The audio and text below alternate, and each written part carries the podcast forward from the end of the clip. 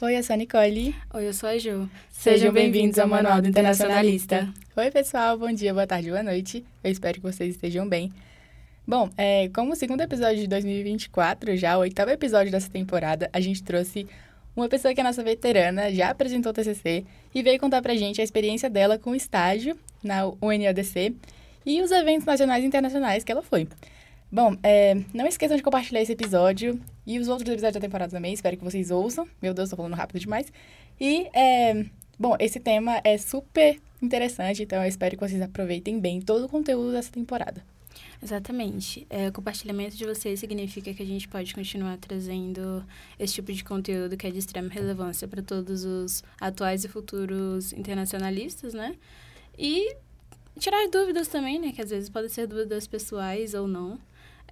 Já introduzindo a nossa convidada de hoje, nós recepcionamos a Helena Andrade, também conhecida como o perfil dela no Instagram, Helena do Norte. Seja muito bem-vinda, Helena. Obrigada, gente. É um prazer estar aqui. Gente, a Helena, ela cursa Ciência Política e Relações Internacionais e ela vai contar pra gente sobre a carreira acadêmica dela e tudo mais aí, tudo que a Helena deixar. E vamos às perguntas. Helena, como foi o seu período de estágio na UNDC? E eu queria saber também sobre o evento da UNFF, se houve alguma contribuição pro processo ou se foi aí que despertou o seu interesse ou algo similar. Então, eu vou começar do final, da última pergunta. Eu acho que participar do evento na ONU não foi determinante para eu ser selecionada para o estágio, por exemplo, mas definitivamente me despertou o interesse de aplicar. Mas eu acho que foi importante para eu ser selecionada para a entrevista, pelo menos, porque a ONU valoriza que você já tem algum tipo de experiência com o sistema ONU, ou até mesmo simulações, assim, para você ter uma ideia de como funciona já. Sim. Agora, o estágio em si, no meu caso foi bem tranquilo, porque ele foi online e era só 4 horas de trabalho por dia, mas era por demanda, então às vezes eu nem tinha muito o que fazer no dia. E eu usava esse tempo para estudar e fazer os cursos online, porque quando você passa no estágio da ONU, você tem uma série de cursos que você precisa fazer. Por exemplo, sobre gênero, para evitar machismo na organização, e contra abuso sexual em missões da ONU, por exemplo, porque a ONU já teve problemas com isso anteriormente, então agora Caraca. Então agora eles tentam evitar que isso aconteça. Nossa, interessante. Nunca tinha ouvido um relato ao vivo, assim, em carne e osso de uma pessoa que estagiou, tipo, 100% remoto. Muito interessante. Eu fiquei surpresa com a parte do abuso, meu Deus. Caraca. Não, mas então tem vários cursos oferecidos lá pra vocês? Sim. E é aberto? Não, esses são dentro do sistema ONU para quem passou no processo. Ah, então é focado no ambiente corporativo. Sim, mesmo. Ah, ótimo. Mas tem outras áreas, tipo, você pode escolher tudo que você quiser fazer ou eles dão uma listinha? Não, eles dão uma listinha de cursos e a gente precisa concluir e entregar o certificado no final do estágio. Caramba! Ah, a empresa que eu trabalho tem algo similar. Sobre o bom convívio entre os funcionários. É interessante. Sim, é isso mesmo. Bom, Helena, mesmo com você tendo diversas obrigações, diversos afazeres ainda das duas faculdades, né, que você estuda na UNB também, você poderia detalhar para a gente como é que funciona a organização e a preparação para o questionário da UNFF? Então, o questionário, na verdade, foi feito pelo Instituto Global Atitude, que é uma organização da sociedade civil que cria esses grupos para eventos internacionais, né? E o questionário em si só tinha 2 perguntas, que era por que eu gostaria de participar do evento e qual tema eu gostaria de tratar no meu artigo, porque a gente precisa fazer um artigozinho no final desse processo também. Então, como eu já tinha acabado de participar da Expedição Amazônia 21, que eu participei como bolsista também, aí foi mais fácil, porque eu usei essa experiência como argumento do porquê que eu queria participar desse evento. O mais difícil mesmo foi depois que eu passei, porque é um programa pago, então eu tive que juntar dinheiro, fazer bazar, e tudo isso foi uma complicaçãozinha. Eu tinha visto lá que o Integro ajudou também, né? O Integro da época ajudou divulgando. Sim. Caraca, mas eu imagino que deve... Você conseguiu quanto tempo? Em quanto tempo o dinheiro? Nossa, eu não lembro. 1 mês, 2, mas assim, eu consegui só metade do dinheiro também. Aí o resto eu parcelei, é isso aí. Tá certo, tá certíssima. Ainda sobre a UNFF, né? Como selecionada para o fórum, você se deparou com uma forte presença feminina, né? O que é muito interessante, principalmente nesse âmbito de relações internacionais, que a gente está acostumado a ver diplomatas homens, né? Na sua visão, as mulheres, elas estão conseguindo quebrar esse paradigma dessa forte presença masculina na política, principalmente, né? Ou o que a gente pode fazer caso não esteja para melhorar isso? Então, de fato, a minha delegação foi totalmente feminina e, na época, a diplomata que representou o Brasil foi uma mulher também, né? Agora, eu ainda sinto que tem muita dificuldade da entrada de mulheres na política, até porque a gente tem obstáculos, tipo, a aparência da candidata é uma coisa importante, né? Uhum. Mas, por exemplo, políticas voltadas para isso ajudam, porque o atual secretário das Nações Unidas, ele tem um programa de paridade, ele uhum. quer que a ONU tenha 50% de funcionários mulheres, e ele está conseguindo chegar lá. Então, caramba, isso mostra a importância de políticas públicas.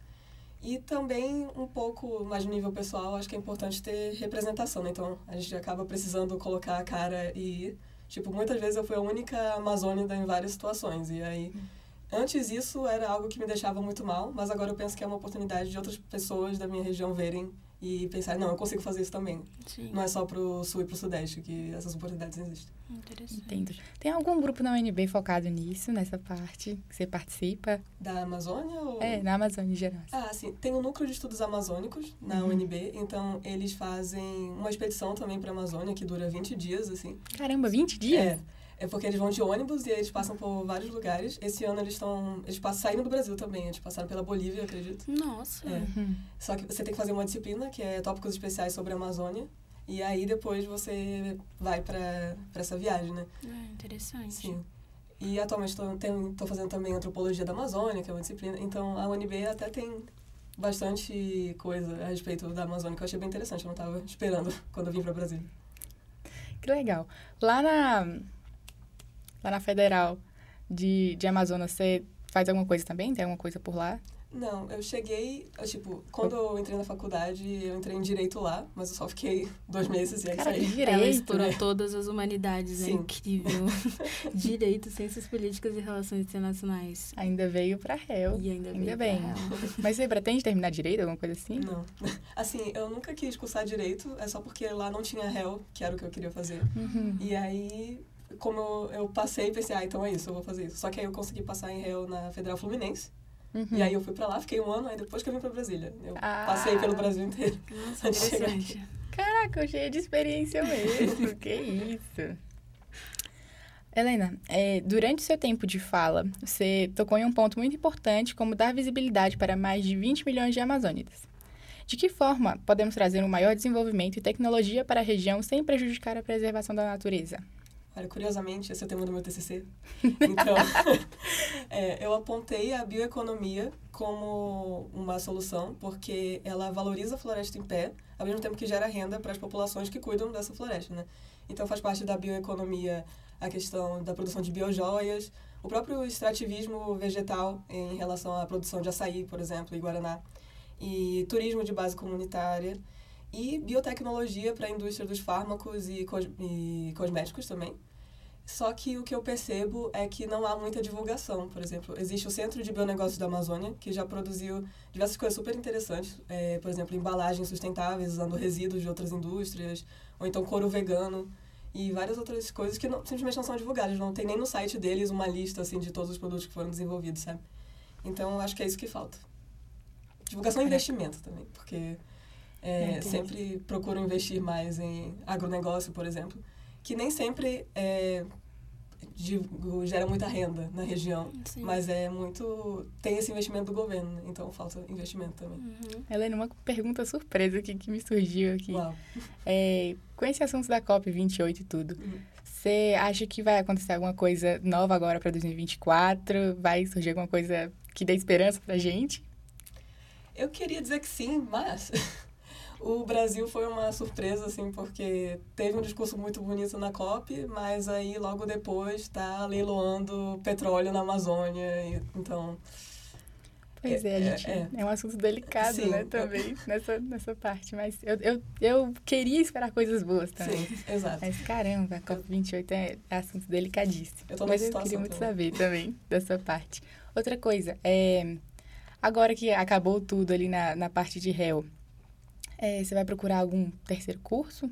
Ali também, entre nós ali, entre réu, Paul?